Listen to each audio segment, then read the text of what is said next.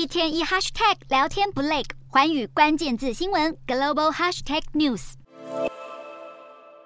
一群偷渡客坐着小船，在美国德州和墨西哥边境上岸。在此之前的路程是漫长跋涉的三千七百公里。许多人展开这段旅程的原因和中国时下最受欢迎的社群短影音平台抖音有关。只要在抖音上面搜寻“走线”这个关键字，便可以看到详细的教学细节，包括如何从拉丁美洲步行抵达美国边境，或是如何花钱找到可靠的当地向导。甚至是建议穿着的耐走鞋款等等。根据美国海关与边境保护局的数据，从二零二二年十月开始，在美墨边境被逮捕的中国公民，六个月内就超过了六千五百人，创下了历史新高，更是前一年同期的十五倍。虽然在美国西南边境数十万非法移民中，中国偷渡客只占少数，但却是这六个月当中成长速度最快的族群。什么教学影片都找得到的抖音，没想到竟真的连偷渡都有教学。美国相关单位担忧社群平台会增加中国非法走私集团和偷渡者接触的机会，